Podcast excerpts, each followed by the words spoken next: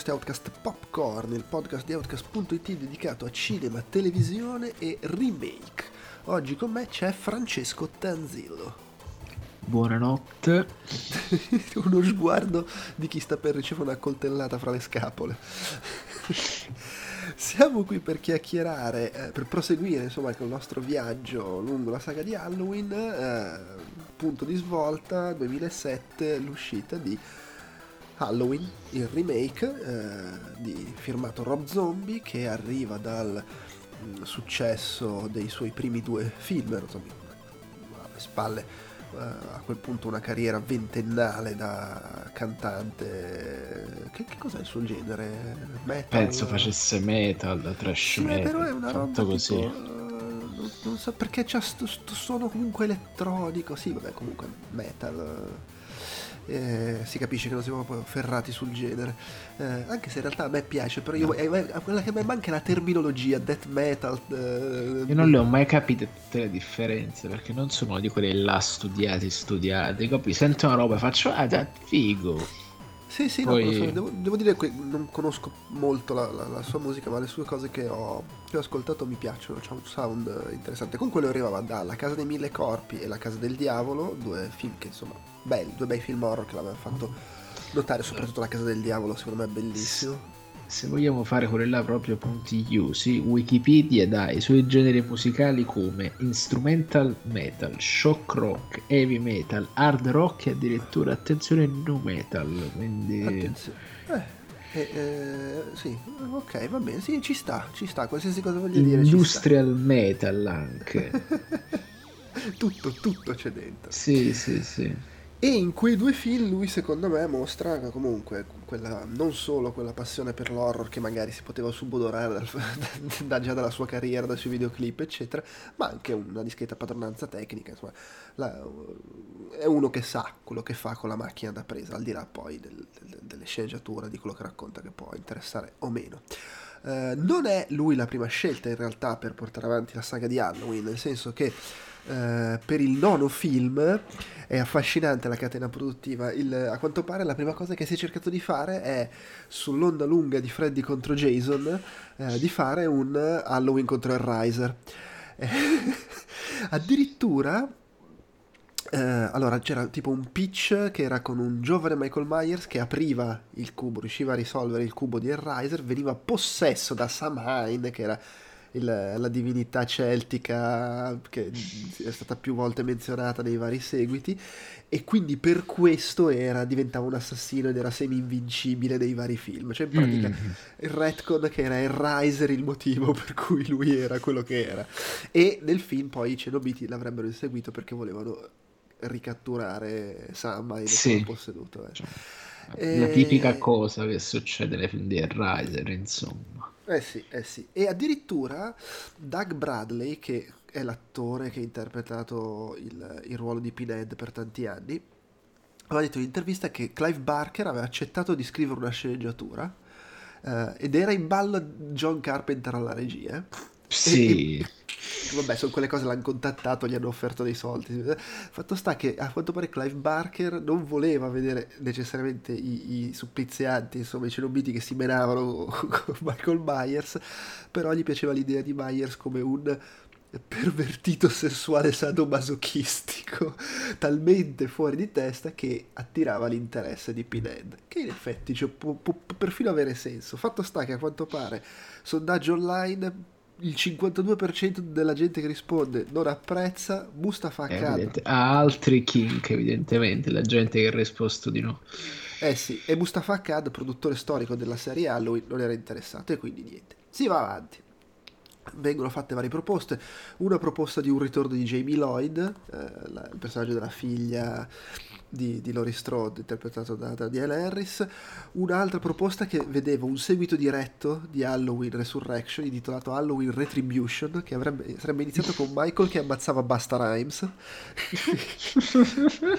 e tornavano John Tate, che era il figlio di Laurie Strode, quindi insomma uh, Josh Hartnett, che avevamo visto in Halloween H20, insieme, alleato allo sceriffo Lee Brackett, che è lo sceriffo, quello storico fin dal primo Halloween, quello di cui muore la figlia, la figlia è una delle due amiche di lei, no? Uniti per cercare di far fuori Michael Myers. Eh, alla fine ci riusciva appunto il figlio del le, Tate, il John Tate, il figlio del personaggio di Emily Curtis, riusciva a far fuori Michael affogandolo in un lago, ghiacci- lago ghiacciato, ma veniva fatto intuire che sarebbe lui diventato un killer, cioè, il figlio di, di lui. Questa cosa di, di, della famiglia che, che comunque prosegue. È contagiosa questa cosa, eh? Sono un po', un po' tutti serial killer. Sì, sì, sì. Poi vedo altre, una proposta su Michael Myers che scappa dal braccio della morte, eh, un'altra Halloween The Missing Years, un prequel ambientato negli anni, eh, di, degli anni 80, quindi contemporaneo agli eventi di Halloween 3, attenzione, con Michael okay. Myers che tornava all'ospedale psichiatrico e venivano svelati dettagli sulla sua infanzia. E beh, man mano si stanno avvicinando. Io aspetto sempre tipo Michael Myers, un film dove vengono spiegato lui, lui com'è che sa guidare, che è sempre uno dei nostri temi preferiti, tra l'altro. Sì, sì. E e eh, addirittura stavano mm, fantasticando di fare un, un, film sul dottor Wynn, cioè il, l'uomo in nero. Sull'uomo nero. Sì. Eh, fatto sta in, che... In un crescende di interesse, trasporto e ispirazione, insomma. Fatto sta che eh, Mustafa Akkad muore, viene ucciso nel, nell'episodio nel 2005, eh, negli attentati ad Amman, nel 2005 lui viene coinvolto nel, nei, nei, suicidi terroristici e, e, e, ci resta, mentre era, pensa, era in Giordania per un matrimonio. E suo, pericoloso suo figlio... andare a matrimonio, cioè proprio pericoloso sposarsi letteralmente. E suo figlio Malek Akkad prende in mano la serie e decide di andare in una direzione diversa. A quel punto viene annunciato che nel 2006 che se ne occuperà Rob Zombie, che appunto arriva dall'onda lunga dei suoi primi, dei suoi primi due film e che avrebbe proprio curato tutto, scrittura, regia, produzione, supervisione delle musiche. Eh, zombie fan dell'Halloween originale, quindi non vedeva l'ora. Si vede, si vede e... proprio. Eh sì, eh sì. E, e, niente, quindi com- comunque l'idea di ripartire, fare un, un, remake che reinventa un po' il personaggio, eh, di farsi la sua, la, sua, diciamo, la sua versione del film. Ed è, eh, e questo è interessante, infatti adesso ne parliamo, però prima diciamo il film, chiudiamo la parte di contesto storico dicendo che il film eh, esce, eh, recensioni diciamo non tutte positive, non tutte negative, però comunque 15 milioni di dollari di budget, 80 milioni di dollari di incasso mondiale, quindi va bene questo remake, tant'è che eh, Zombie si occuperà anche poi di un seguito che uscirà nel, nel 2009, due anni dopo. La nostra, la tua esperienza, cioè tu mi dicevi l'avevi visto al cinema questo? Io l'ho visto al cinema e praticamente era il cinema della cioè il cinema storico intitolato a Cimarosa della mia città, quello dove tipo mi ha svezzato perché i cinema erano tre, quello che mi piaceva di più era un altro, quello dove vedi tipo il Signore degli Anelli, Spade, quello là diciamo grande, casinaro, poi c'è stato questo qua dove c'era la roba un po' più di classe, però che c'aveva, c'era la saletta sopra e nella saletta sopra tiravano fuori sta roba un po' più un po' più così, cioè di richiamo, però per una, di richiamo per una nicchia. E quindi lo piazzava serenamente in questa saletta soprattutto. E ricordo che rimasi che rimasi abbastanza colpito perché non conoscevo a menadito la storia, venivo dalla visione di H20 che era quello che, eh, che conoscevo di più quindi vado. Vado a vedere questo film e sono abbastanza turbato da, dalla visione. Uh, più che altro perché mi aspettavo una roba un po' più tradizionale e invece mi trovo sta roba che è, è proprio turpe e soprattutto per un adolescente o post adolescente che va a vedere sta roba si ritrova comunque no, 2007 conta ancora come adolescenza perché non c'avevo manco 18 anni perché lo vidi all'uscita uh, 2007 avevo 16 anni quindi figurati. E, esce roba e c'hai i tempi strani, ti aspetti roba che è un po' più proprio potabile piuttosto che cioè alla fine ci mette tantissimo di, uh, di, app- di approfondimento anche che sostanzialmente è, è, scritto a parte più che essere appunto un, un cioè è letteralmente una riscrittura del personaggio in quelli che era il momento storico, ovvero la, uh, la, l'umanizzazione dell'icona sostanzialmente come fece Batman Begins come fece James Bond Casino Royale. Quindi insomma si infilava in quel contesto là. Però all'epoca non è che c'era tutti questi strumenti di decodifica era soltanto sta roba incredibilmente lurida perché se possiamo dirlo è proprio un film lurido specialmente all'inizio e, e, e soprattutto non convenzionale. Il 2 che pure andai a vedere a cinema ci arrivai più psicologicamente preparato, ma il primo non avevo visto, se non sbaglio, no, 2016 La casa dei mille corpi l'ho visto sicuramente dopo. Mhm. stessa storia per uh, Devil's Reject, no, non ci arrivavo preparato in nessun modo cioè avevo l'infarinatura su Halloween, ma non avevo la conoscenza della materia che poi ci avrei avuto più tardi. Quindi fu, fu, cioè, mi turbò abbastanza e soprattutto sono quasi certo che non mi piacque. Vabbè, eh, io devo dire arrivavo da grande amore, per, soprattutto per uh, il secondo film, uh, David Jack, La casa del diavolo, mentre La casa dei mille corpi era affascinante ma un po' troppo fuori eh, fuori di testa, onestamente. e io non lo vidi al cinema questo. Uh, non saprei dire quale, forse per, banalmente perché era il periodo in cui avevo smesso di andare a guardare i film che non trovavo in lingua originale al cinema, e figurati questo. E lo vidi su Sky uh, in um, dato, non saprei neanche dire che versione fosse, nel senso che ehm, diciamo il film esiste un theatrical cut che è quello uscito al cinema in origine c'è l'unrated che è sostanzialmente quello che si trova in un video che è la versione come la voleva Rob Zombie ma credo ci siano anche delle versioni di mezzo un po' miste perché nei miei ricordi la versione che vedi su Sky aveva l'evasione dal, dall'ospedale psichiatrico eh, quella della versione del cinema, che non è quella che c'è nell'unrated. No. Eh, e, però eh, il finale che io ricordavo di aver visto su Sky è quello dell'unrated, quindi boh, forse ci sono degli strani miscugli delle diverse versioni.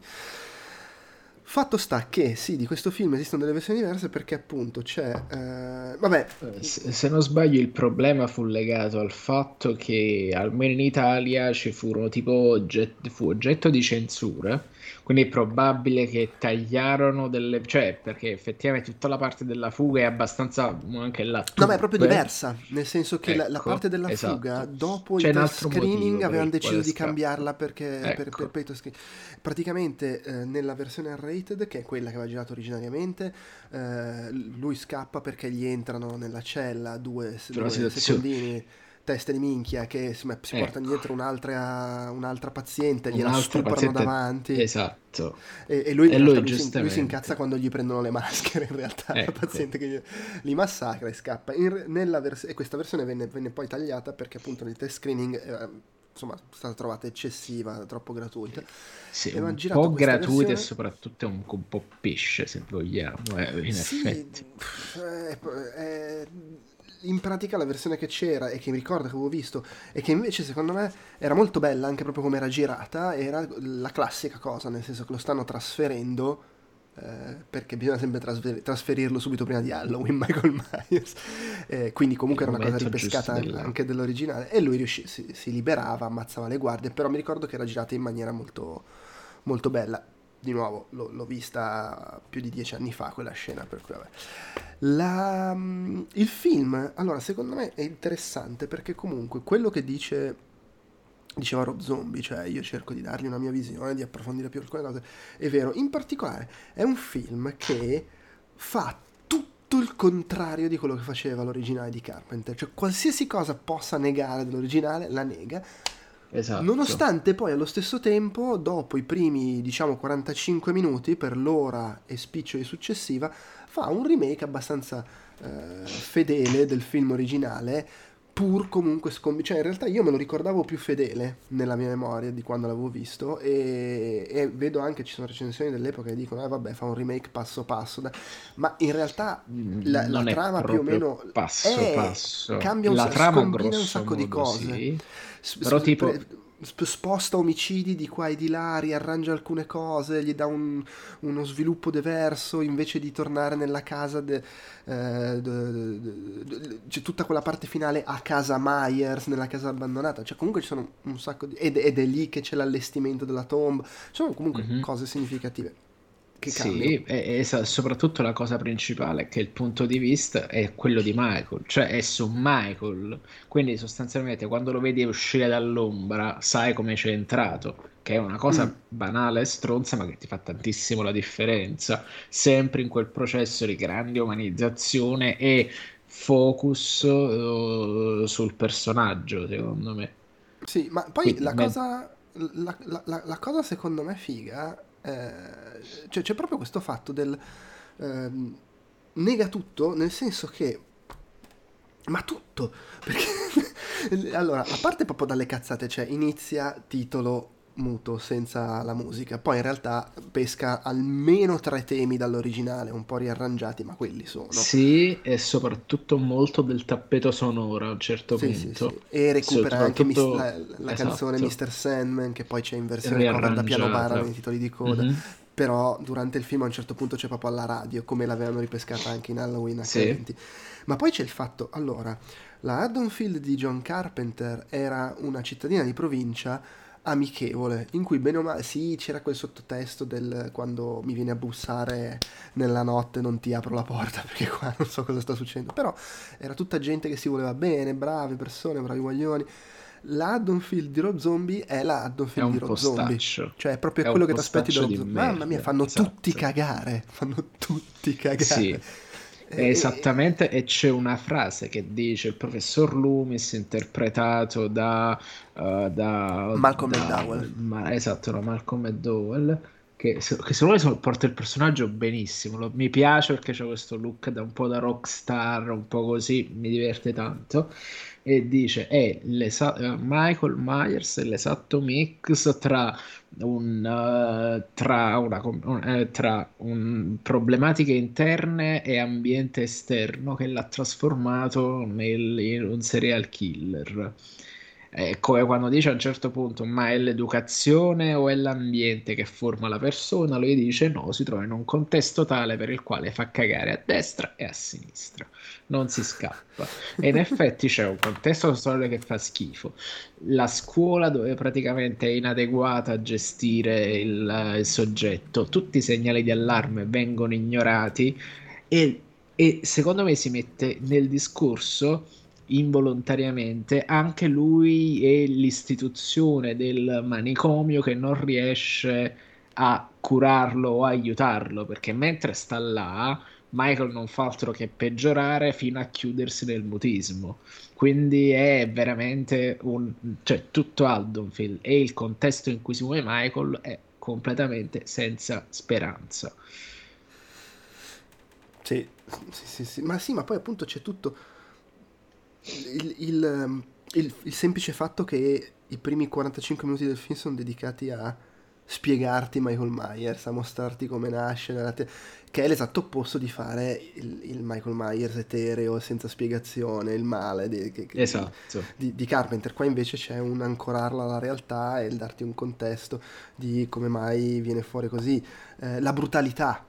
Questo è un film violentissimo. caspita eh, e, e brut- cioè non è solo che è violento, perché poi in realtà come violenza, sì, c'è violenza, ma non è che ci sono chissà quali sbudellamenti, è che No. è brutale, è proprio Esatto. è aggressivo, è- è- ed è una violenza e per questo secondo me è è efficace, perché non è e psicologicamente brutale sì, e, e non è lo splatter che alla fine diventa una roba che non fa impressione, cioè sì, fa, magari ti fa schifo, però non lascia...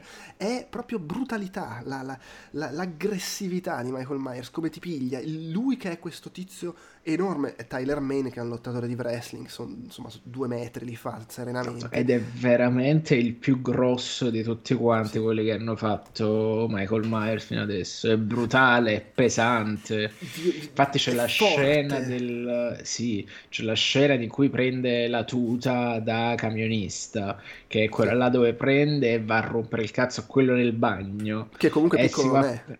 Che esatto, si va a prendere uno che è della sua stazza e sono comunque...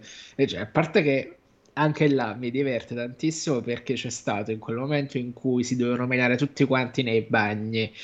E anche lui come James Bond si mena in un bagno prendendo e spondando eh, le pareti divisorie che separano una, un WC dall'altro. Quindi è una moda del periodo che è stata evidentemente colta cioè, c'era uno spirito eh, scatologico in questi combattimenti.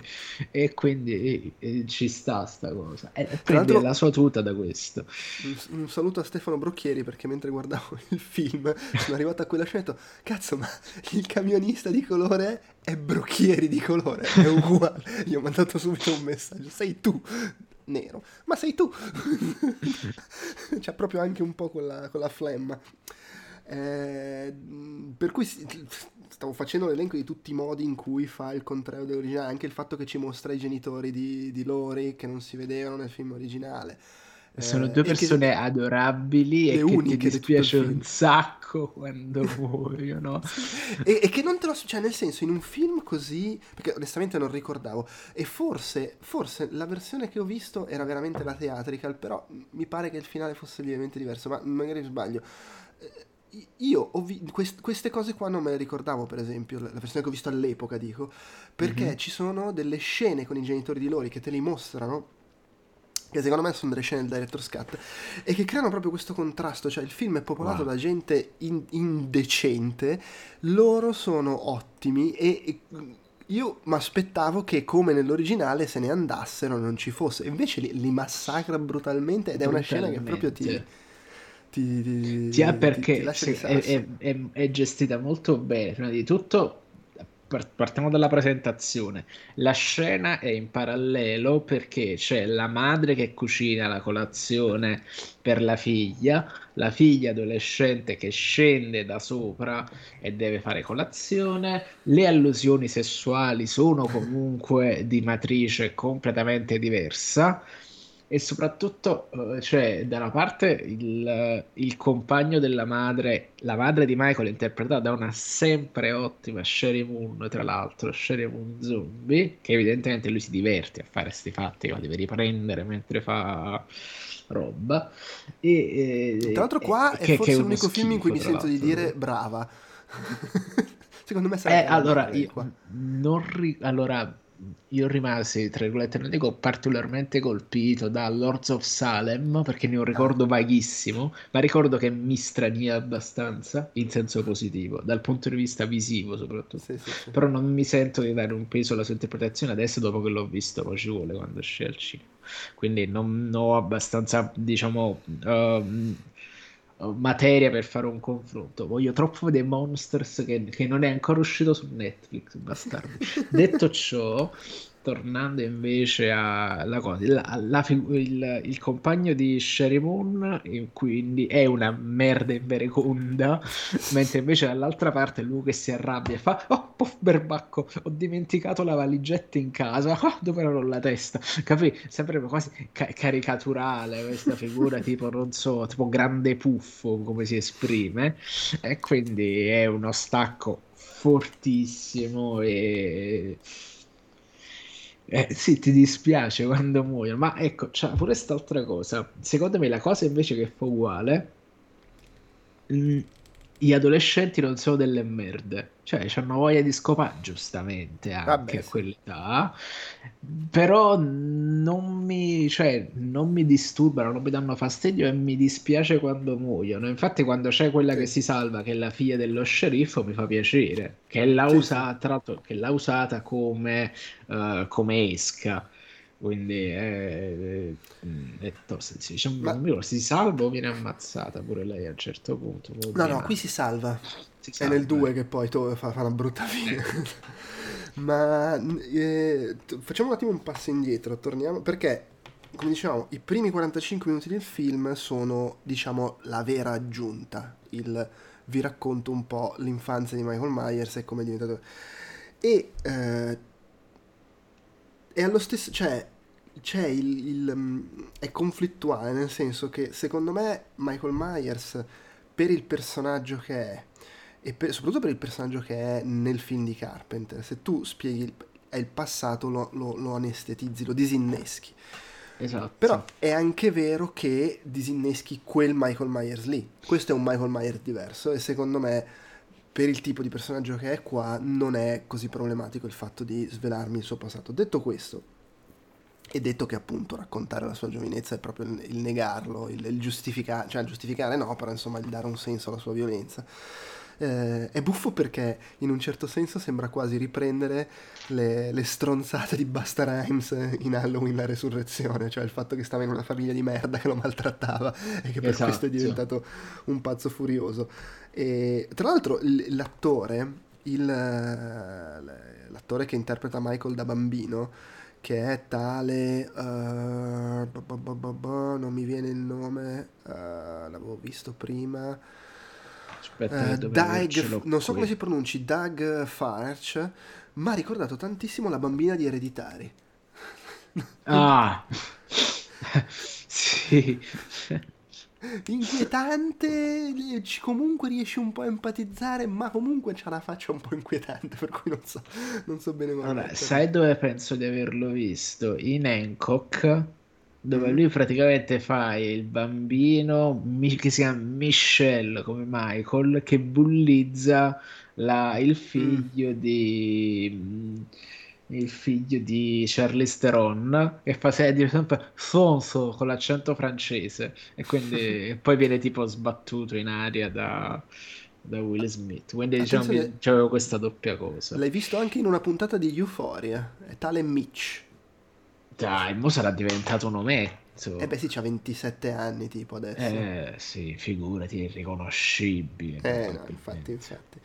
Ma mm, allora, la parte bambino, secondo me, è, è- è- è- è- comunque funziona nel senso per quello che vuole essere, cioè ti racconta di sto ragazzino che ha delle devianze già di suo, perché, per usare un termine popolare ultimamente, perché comunque lo vedi che massacra gli animali, giocattolo gli animali veri, cioè, c'è un Sì, po' la fissa la visto violenza. in parallelo con uh, um, Dahmer, praticamente sembra esattamente la stessa infanzia del personaggio, soltanto che la famiglia intorno è diversa, ma diciamo sono quasi gli step base del manuale diagnostico dello psicopatico. Eh sì, Perché eh c'ha sì. quei tratti là, i momenti di assenza, eh, c'è sta, rab- sta violenza repressa che si sfoga sugli animali, che, che è triste e drammatica perché sembrano appunto dei momenti.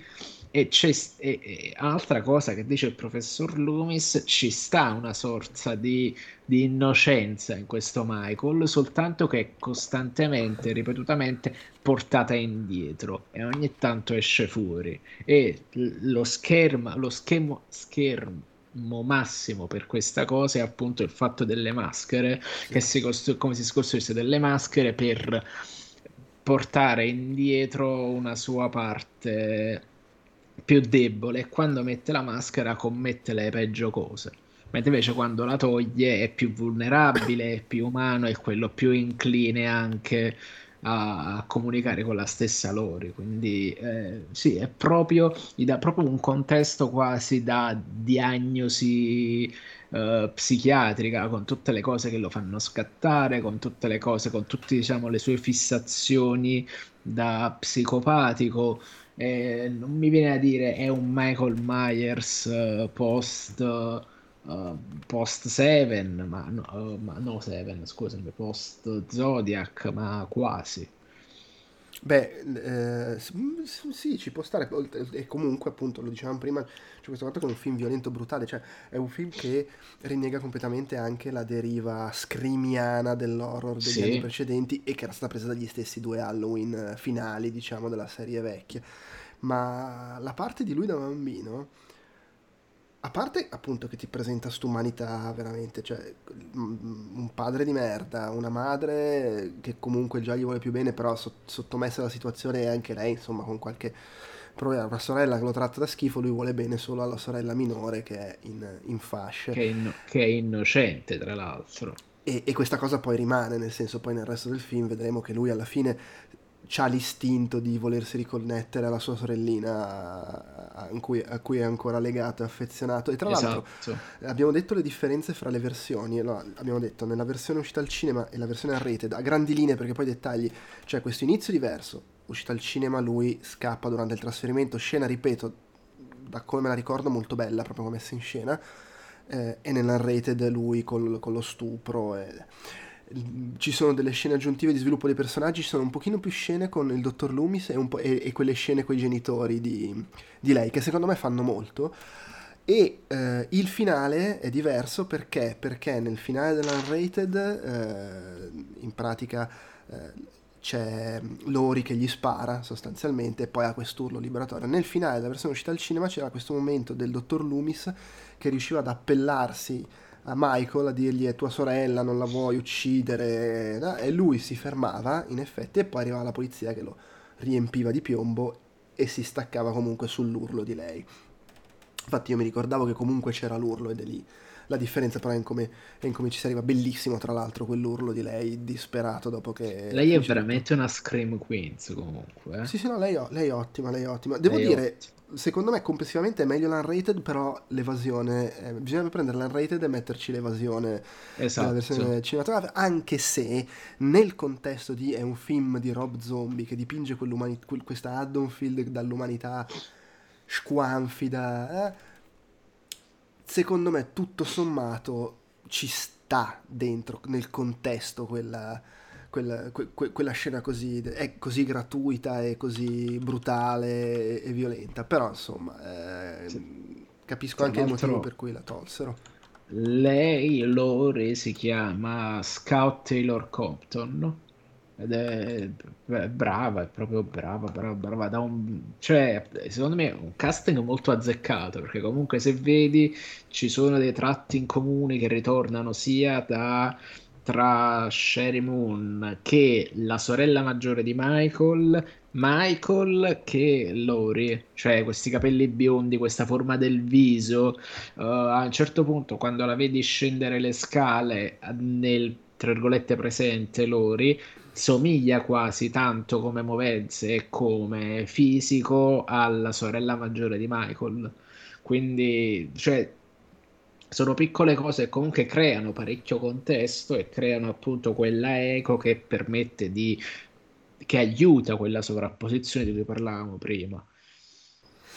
Sì, sì. E tornando, dicevamo eh, a, a questa parte iniziale con lui da bambino, gli omicidi, cioè lui che si incazza e piglia il primo omicidio, lui che con la mazza da baseball devas, deflagra il compagno di scuola che lo bullizzava è di una brutalità. È, è, veramente tostissimo, secondo me, quell'omicidio. E comunque ti, ti, ti, inietta direttamente il film in quella direzione lì, da cui poi non si stacca più. Perché poi c'è la parte in cui, diciamo, la parte centrale di, quest- di, questi 40 minuti aggiuntivi è una rielaborazione del prologo del film originale, che era il piano sequenza esatto. con lui che esatto. ammazzava la famiglia.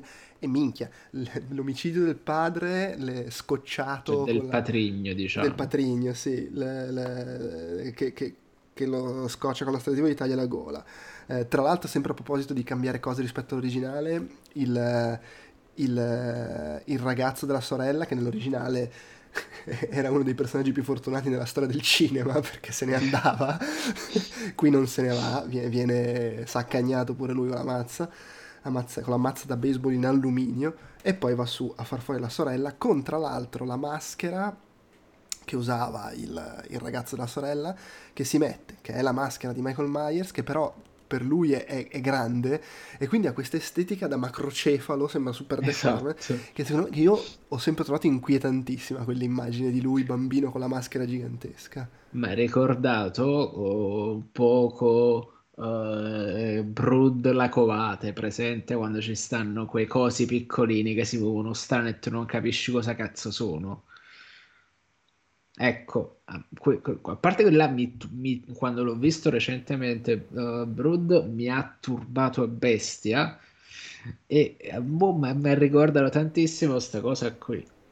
Poi tra l'altro lo schema dei colori del vestito con quel blu e con quel giallo è lo stesso che c'è nel film originale e la maschera da clown no, adesso non ricordo se è la stessa o è diversa. Mm però comunque è, il richiamo è quello. Eh, no, che poi anche, ricorda anche il costume che indossa eh, Jamie Lloyd, la, la, la, la figlia di, sì. nel, mi pare in Halloween 5, eh, che peraltro era interpretata da Daniela Harris, che qua torna nel ruolo dell'amica, la, figlia dello sceriffo. Che si salva, ricordiamo. sì, sì, che è fantastico questo cast che si rincorre. E, e, niente, poi lo vediamo andare nel, nell'ospedale psichiatrico e abbiamo tutta questa parte in cui lui piano piano si chiude sempre con se stesso e che crea anche, ci racconta un po' il rapporto fra lui e il dottor Loomis, che anche lì era una roba assolutamente non approfondita nel film originale, con un dottor Loomis che di nuovo nel cambiare un po' rispetto al, al personaggio originale, qui si intravede una cosa che se non ricordo male emerge anche di più nel seguito, che sì fa il suo lavoro, sì, ci, vorrebbe che Michael eh, ce la facesse, per così dire, però è anche uno che se ne approfitta, cioè eh, si fa il suo certo, bel libro. È una rockstar praticamente. Eh, sì, sì, sì. Sembra tipo il sessantottino deluso, è tipo il, il, il Mughini, hai capito? Quelli là che a un certo punto non hanno sfondato come intellettuali e poi si riciclano a fare gli opinionisti dentro Tikitaka, ecco la stessa cosa. E ehm, quella parte in manicomio secondo me non è male, anche lì proprio come si sviluppa eh, il personaggio della madre, come poi va a concludersi il suo, il suo arco.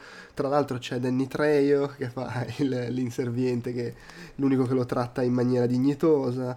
Eh, che, che, spoiler, fa un'altra fine di merda anche lui. Sì, sì. E, an- e, anche lì, cioè, se vai a vedere le, le più... Le, le, non so come dire le persone, quelle poche persone che ci sono nel film che sono brave persone, sono quelle che fanno le morti più brutali, più, più esatto. lunghe, più, più, insistite, perché gli altri due inservienti vengono liquidati con due mazzate, lui invece affogato, perdendo tempo. Con, queste, eh... con questo sangue che scorre nell'acqua, che più che scorre più esce a fiotti e tu con l'inquadratura da sotto vedi che questa qua si intorpidisce sempre di più.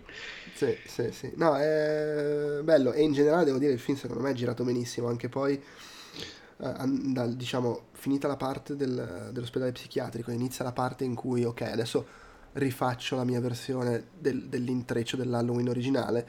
Ci e dove momenti... inizia tra l'altro a utilizzare la colonna sonora di nuovo di sì. Carpenter da capo con lo stesso tappeto anche e c'è una composizione secondo me fantastica, c'è un'inquadratura, un stile molto anni 70 comunque, cioè c'è proprio la ricerca di quell'estetica lì e anche di quel modo di girare, c'è un'inquadratura che mi è piaciuta tantissimo con Lori e il piccolo Tommy Doyle, ricordiamo Paul Rudd, eh, che parlano. Qui vestito da Pazuzu, ricordiamolo anche. Sì, con, con, questo zoom lento su di loro mentre stanno parlando che è, è secondo me bellissimo e in generale c'è tutta la parte in cui c'è Michael Myers che gira per la città e segue Lori, che è sempre la composizione d'immagine è sempre secondo me fantastica in come lui è dietro, dietro l'albero, cioè gioca molto sul ah, stai a guardare là dietro e, e vedi se esatto. riesci a esatto. individuarlo, ma mai facendo i jump scare gratuiti secondo me, ci sono, non c'è... Mm, non penso ce ne siano proprio in tutto il film sì, di sì, jump scare. Non, non c'è granché quella ricerca dello spavento,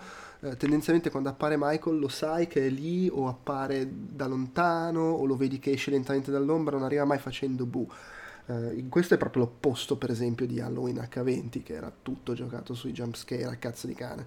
Inoltre, e... trovi questa figura enorme che si muove in maniera incredibilmente silenziosa quando esce dal buio, e poi dopo esce, quando esce in contemporanea col suo uscire dall'ombra, inizia a acquistare peso, inizia a acquistare forza, inizia a acquistare una, for- una, una presenza materica che, è, ripeto, non è scontato. Ma tanto secondo me la fisicità sì. nel suo essere molto diversa da quella originale perché è grosso il doppio banalmente e perché ha anche questi scatti di velocità improvvisi. Cioè sta anche lì la brutalità che lui all'improvviso vrum, ti prende e ti afferra mentre l'originale comunque faceva le cose più con calma tra virgolette. Però il modo in cui si muove secondo me ricorda molto il modo in cui si muoveva il killer del primo film il modo in cui cammina il modo in cui eh, avanza quando non sta cercando di staccarti la testa, diciamo. E, anche, e attenzione, questa secondo me è la prima volta dal primo film in cui c'ha una maschera bella. È la vero. maschera è proprio figa con questa espressione. È bello perché se guardi la bocca ha un'espressione un po' tipo... Ah, not, esatto. not impressed. e poi è tutta quanta rovinata, è graffiata, sì. squagliata. No, è bella, è lercia. E la, io, vista all'inizio, pensavo, oddio, guarda, me la ricordavo meglio. Poi invecchiando è migliorata, nel, ha, matu- ha, maturato il suo periodo dentro, nascosta nel, tra un, in, un'intercapedine tra un solaio e l'altro della casa eh, dei Myers. È lì perché eh, l'intuizione, secondo me, perché tutti gli Halloween, ne parlavamo l'altra volta, tutti gli Halloween dopo il primo si sono, a, a, parte il cercare inutilmente di riprodurla, ma poi in generale hanno mantenuto quella cosa di è la maschera da, da negozio di, di, costumi e quindi esatto. deve essere pulita. E invece, solo che veniva fuori sempre ridicola. Invece qui mm. è la maschera giocattolo all'inizio che si mette il tipo e poi si mette il bambino, ma lì quando ce l'ha sul bambino secondo me funziona perché c'è l'assurdità di sta maschera gigantesca sulla testa del bambino. Ma poi, appunto, siccome è rimasta lì abbandonata per uh, sa Dio quanto tempo, è rovinata, quindi si, si, si, rinuncia a quell'elemento della maschera precisa pulitina, è tutta distrutta, cosa che però la rende inquietante e, e sopra molto inquietante. E secondo me funziona proprio bene, sia la maschera che lui che, cioè in generale trovo che sia un bel Michael Myers a prescindere poi di quanto sia o meno fedele quel Michael Myers esatto. Sì, sì, sì, proprio tutto la fisicità come, come uccide come colpisce.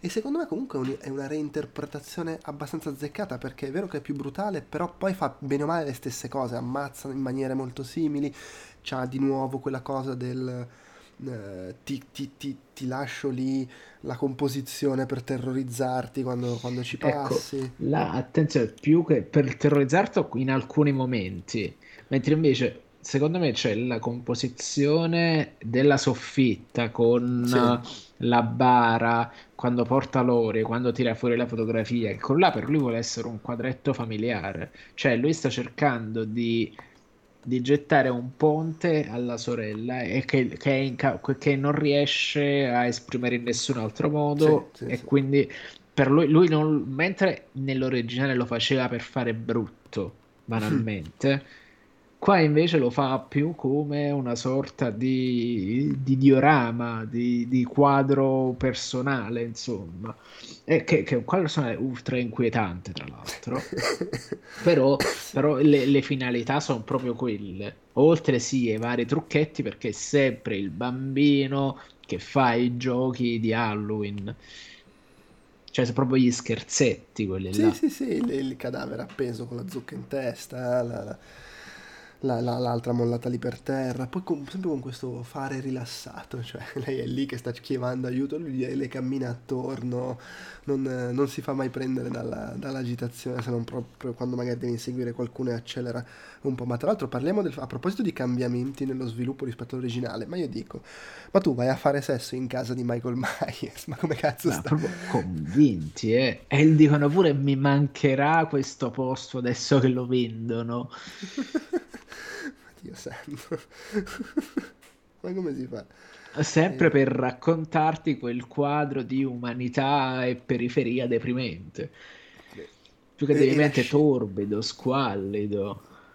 la scena in cui va eh, a casa del personaggio di Daniel Harris che, che sta facendo la babysitter alla bambina e c'è la bambina Sì, che guarda la TV sul divano e lui in piedi dietro che la guarda. Pure secondo me è, è sì, è bellissimo. Eccezionale, tra l'altro.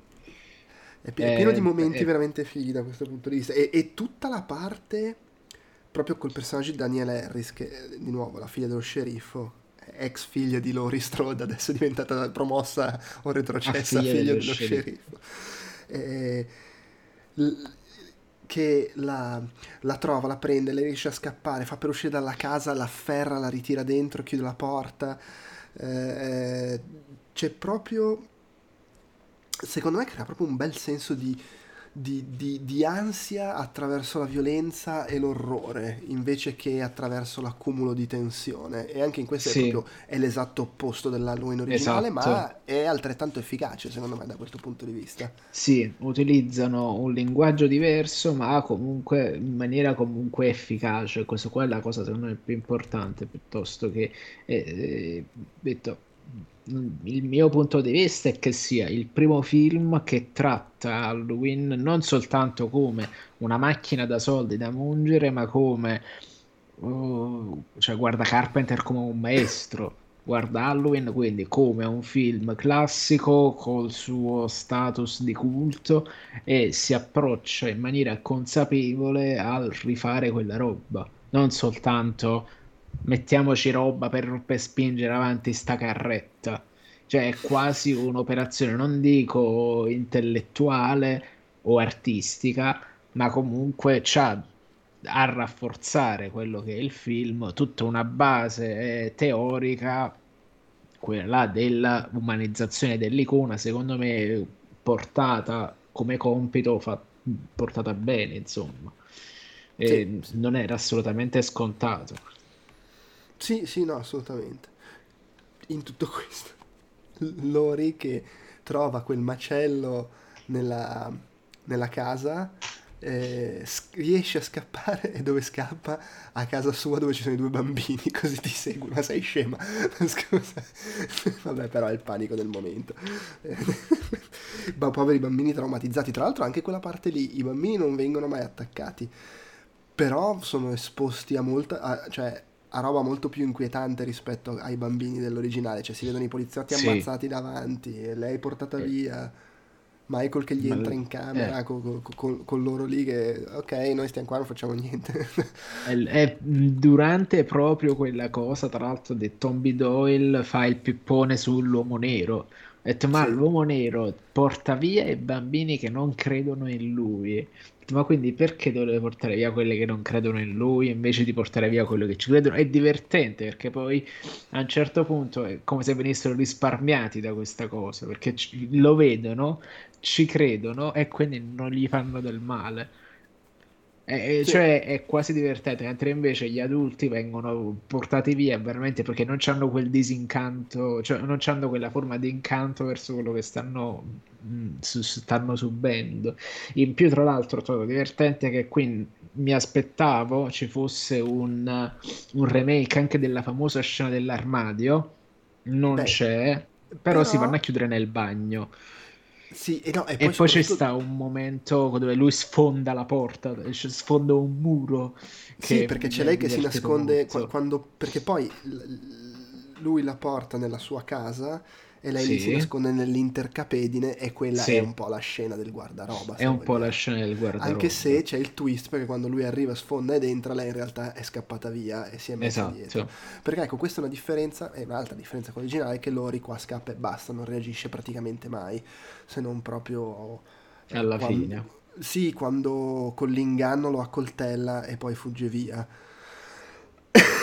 Tra l'altro, a proposito di riferimenti all'originale, eh, un bel modo per rifare questa cosa. Nell'originale, se ricordi, dopo che eh, arriva il dottor Loomis, spara Michael che casca dal balcone, eh, Lori gli chiede era l'uomo nero e lui dice eh sì, penso, secondo me lui è l'uomo nero e poi va, va e Michael è scappato, no? Perché dal balcone è, è svanito. Cioè, Qui questo scambio è... c'è dopo che l'hanno mollato per morto in piscina, si sono chiusi in macchina, ma in realtà ci sono ancora tipo 10 minuti di film perché appena hanno questo scambio, ma era un uomo nero, sì era un uomo nero, lui arriva, sfonda il vetro della macchina e la riporta via e ricomincia a fare, a far su un macello. Eh, ci sono, vedi, cioè è quello, io me lo ricordavo come remake super fedele da, da, metà in poi, ma in realtà fa un sacco di piccoli rimaneggiamenti, rimasticamenti, rielaborazioni oltre ad essere girato secondo me ha un approccio stilistico anni 70 però in realtà trovo che ricalchi non poi così tanto quello che faceva Carpenter come inquadrature, come composizione dell'immagine. No, sceglie una via sua, è molto più di traverso rispetto a, a Carpenter, che Carpenter forse metteva tutte le cose dal, dal punto di vista della composizione un po' più, tra virgolette, al centro. Cioè, uh, Lori, buio, qua invece è proprio, mi viene a dire, di sguincio, quindi mm. è, è, si posiziona proprio la, la, telecamera dove Carpenter non la metterebbe. Sì, sì, sì, poi per carità ci sono delle cose che eh, rimaneggia e fa allo stesso tempo uguale il fatto che la, la, morte, quella accoltellata al muro e poi la guarda di traverso, c'è uguale, però invece che la farla con lui, la fa con lei. Mm-hmm. Ci sono un, un, po' di cambiamenti del genere, ma insomma, secondo me, tutto sommato, riesce a omaggiare rielaborando in maniera divertente. Tra l'altro, elimina due fra le robe più assurde e che abbiamo commentato a suo tempo del film originale, ovvero uno.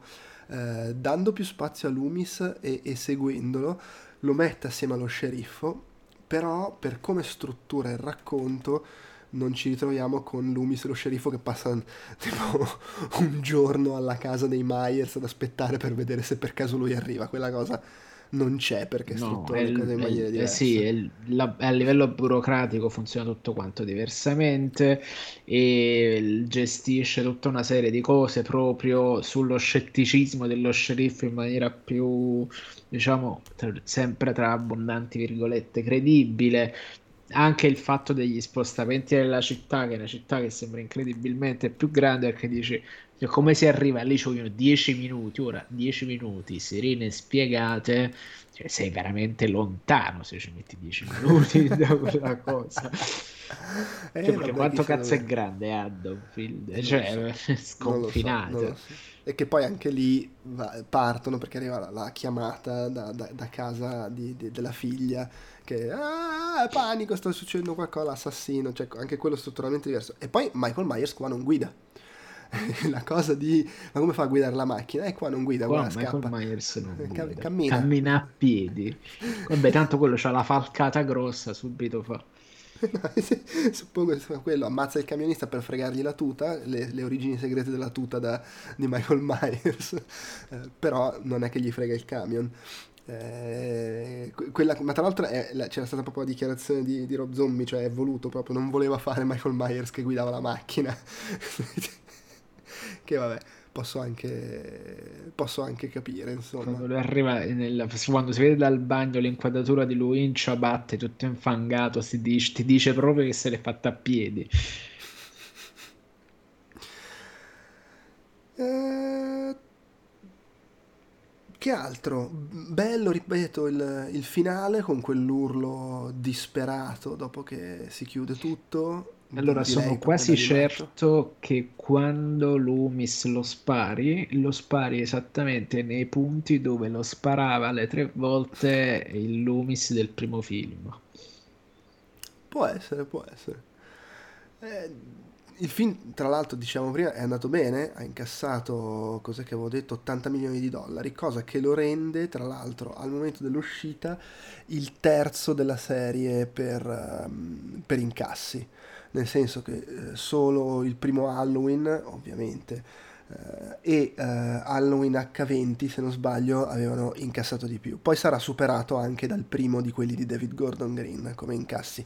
Questo senza tener conto dell'inflazione, solo proprio come, come dollari eh, staccati. Però, insomma, in generale, in generale va bene. Vedo anche eh, gr- grandi, grandi numeri per, come si dice, il, il- esce nel periodo in America del Lab- Labor Day, che è la festa, eh, del, il festa del- la loro festa del lavoro sostanzialmente, e stabilisce il record di incassi per quel weekend. eh, con 30 milioni di dollari e verrà superato, pensa, solo nel 2021 da Shang-Chi.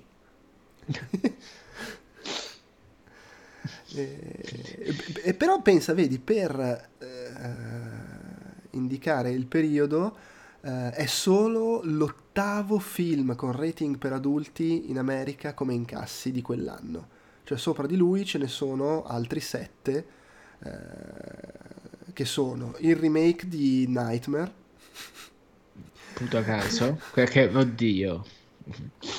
il remake di When a Stranger Calls, il remake di Black Christmas, il remake... Sono tutti remake, Prom Night, My Bloody Valentine e Venerdì 13. Sono Porca tutti miseria. remake, impressionante. Di horror di quel periodo là, tra l'altro. Era, una grande, era un grande momento per il remake dell'horror. Sì, sì, Tra l'altro ricordo quello di, di venerdì 13 che c'era Jessica Biel, se non sbaglio. Sono confuso. Eh, Jessica Biel era nel, non- nel remake di Non aprite quella porta, che è Ecco. quello che ha lanciato la moda dei remake. È il Ok. primo. Almeno se... se- Che però è più vecchio, perché è tipo del 2004. Sì, sì, sì, è, è quello che lancia, cioè dopo il successo di quello incominciano a fare remake di tutti Oh, possi- possiamo ricominciare. Abbiamo, tro- abbiamo trovato il colpevole, quindi. Sì, sì. eh, impress- ah, no, no, no, ma ho sbagliato, stavo guardando ehm, gli, gli incassi, cioè Halloween è il secondo come incassi fra tutti quei remake lì, che però non sono usciti tutti Ecco. quell'anno. Ah, ok, giustamente anche. È superato Cioè, da c'è, Nightmare c'è della Street. qualità comunque. Sì, sì, è superato da Nightmare ed è sopra gli altri che, che ho, che ho menzionato. Eh, Ricordo comunque il remake di Nightmare più brutto di questo. Sì, no, ma questo, questo secondo me questo di, di tutti quei remake di alto profilo, Nightmare, Non aprite quella porta, è l'unico bello. Eh sì, sì, soprattutto se penso al remake di venerdì 13 che No, era vabbè. veramente insipido, insipido, insipido. E vai, vai lì è Marcus Nispel. Che, Ah, Marcus Nispel ha, ha- fatto il, eh, sia Non aprite quella porta che venerdì 13 che il Conan il Barbaro con Jason Momoa. eh, vabbè, quindi praticamente ha fatto una un criminale, un crimine contro l'umanità dopo l'altro. Eh sì, abbastanza, abbastanza. Cioè, vuol dire, il, Conan con Jason Momoa, il vero prequel di Game of Thrones su, su Khal Drogo. Uguale, porca miseria. Vabbè, lasciamo stare. Eh, che altro si può dire? John Carpenter, eh, pareri ambi- ambivalenti sul su questo remake, nel senso che a quanto pare loro due si erano sentiti eh, quando lui stava iniziando, c'era eh, il rapporto era buono, poi però c'erano stati contrasti, incomprensioni fra i due, quindi Carpenter ha iniziato a dire ah, me frega niente di sto film, affanculo, Rob Zombie, poi hanno fatto pace, Di- diciamo che a Carpenter non piace la cosa più ovvia, nel senso che se, se spieghi la storia di Michael Myers lo, lo- lo- disinneschi e disinneschi la sua natura di, di- di- di forza della natura, di figura quasi sovrannaturale, è chiaro, Esatto. stai Non negando. lo fai fare- non lo fai diventare l'uomo nero, che era quella Sì, la sì. sua cosa. Però vabbè, insomma, lì non è... Però sono film che possono tranquillamente essere visti affiancati. Dove sì, sì. se poi vogliamo fare veramente la punta al, al cazzo, puoi dire che il film di Rob Zombie ambientato in un mondo che ha visto il film di Carpenter e ne ha fatto la maschera. sì, ci, ci, ci, potrebbe anche stare. Però vabbè, alla fine sai qual è il fatto? Che io preferisco così, nel senso se mi devi fare un remake fai una roba completamente diversa, fallo tuo eh certo. e tanti saluti. Poi questo certo. è, cioè, tutto sommato, se vai a vedere la storia dei remake, gli ultimi due remake che mi viene da dire che sono dei grandissimi film, sicuramente mi starà sfuggendo qualcosa, però sono La Cosa e La Mosca, anni 80. Passati quelli, non mi vengono in mente remake di qualità comparabile. Alla fine questo secondo me è uno dei migliori dei remake usciti negli ultimi to, 20-30 anni. Eh, mo se, senza avere il cioè dovevo mettermi a scartabellare così, così su due piedi mi viene da dire sicuramente è uno dei migliori remake horror in circolazione. Cioè perché appunto perché fa quella roba e la fa con un senso, la fa con una quadra e appunto la fa anche come forma di uso un termine probabilmente improprio con una, con una ricerca estetica che sia quella di, di, Car- di, eh, di Carpenter di zombie ma del resto uh, cioè zombie la cosa sensata che fa è comunque prendere quella roba anni 70 che probabilmente l'ha svezzato e l'ha trasformato nel sadico psicopatico che conosciamo e amiamo perché alla fine la casa dei mille corpi analizza quello che era la situazione, cioè analizza, uh, tra virgolette, la famiglia disfunzionale di non aprire quella porta. Uh, il Devil's Reject letteralmente ti porta quella cosa, sono pazzi, sono pazzi omicidi in Texas, facciamo che sia un western e mm. quindi te lo gestisce in quel modo là. E qui ritorna uno dei miti fondanti del genere con quell'approccio, con quel, con quel, mi viene a dire anche manico, che è comunque, per quanto non sia un regista dalla carriera fulgida, ha comunque assestato dei, dei buoni colpi, secondo me. L'ultimo mi hanno detto che fa veramente voltare lo stomaco, Dale Sturt Uh, ne parlavo l'altro giorno con Cristina Risa e, e, e, io riesco ancora a salvare Lords of Salem ma poi magari lo guardo e mi fa cagare però nel dubbio voglio ricordarlo come un bel film sì sì no secondo me Lords of Salem non era, non era male era, era sufficientemente fuori di testa Uh, Three from Hell è il, Three from che, Hell. Che, che, che, riprende i personaggi dei primi due film. Non l'ho visto, per cui non so. Uh, ma anche 31 alla fine secondo me era un filmetto poca cosa, simpatico. Era, proprio il film che ti aspetti da Rob Zombie. Senza... 31 era tipo lo Squid Game uh, con gli psicopatici, infatti sì, sì, sì. Ricordo di averlo visto, non ne ho un ricordo particolarmente nitido adesso. Beh, comunque, io direi che per uh, quest- il film, diciamo, di oggi, oggetto, abbiamo più o meno detto tutto quello che c'avevamo da dire, a meno che tu voglia aggiungere qualcosa, ma non, non mi... No, ho esaurito gli appunti.